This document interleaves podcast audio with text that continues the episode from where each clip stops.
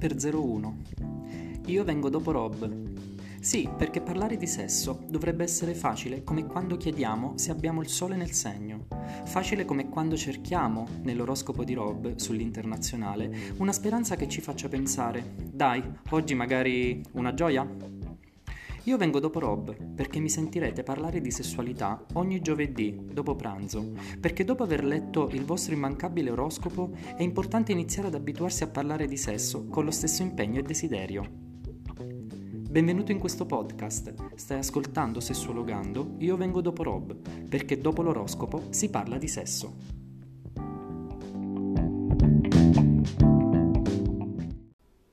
Da piccolo scherzavo imitando la sessuologa di Anna Marchesini. Oggi cerco di fare bene il suo lavoro. Prima ho studiato non solo il sesso. Oggi invece ve lo racconto affinché non rimanga un segreto. Prima mi chiedevo come poter parlare di sesso ai giovani. Oggi sono loro che chiedono per prima.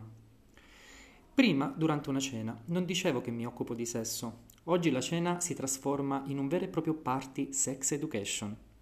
Prima pensavo che il sesso fosse tutto o solo divertimento. Oggi ho scoperto che nella sessualità si nascondono anche problematiche importanti.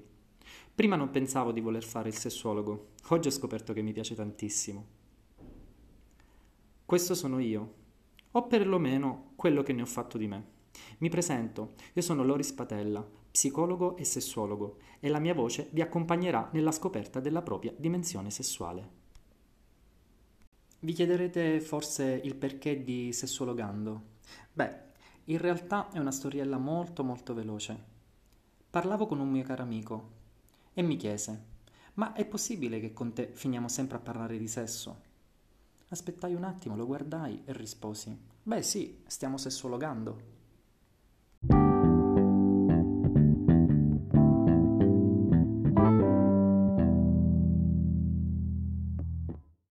Dunque, veniamo a noi, sempre dopo Rob, eh?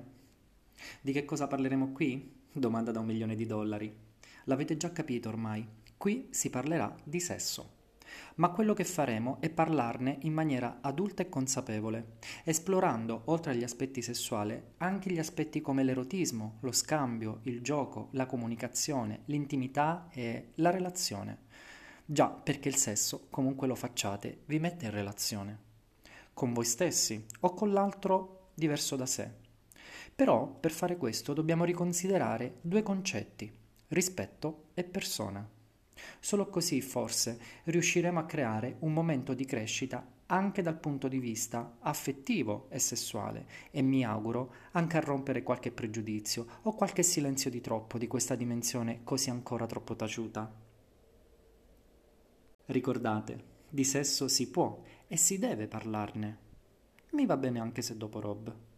Vi ricordo i miei contatti. Potete seguirmi su Instagram alla pagina Sessuologando o su Facebook come psicologo sessuologo Loris Patella. Infine vi ricordo il mio sito internet che è www.sessuologando.it.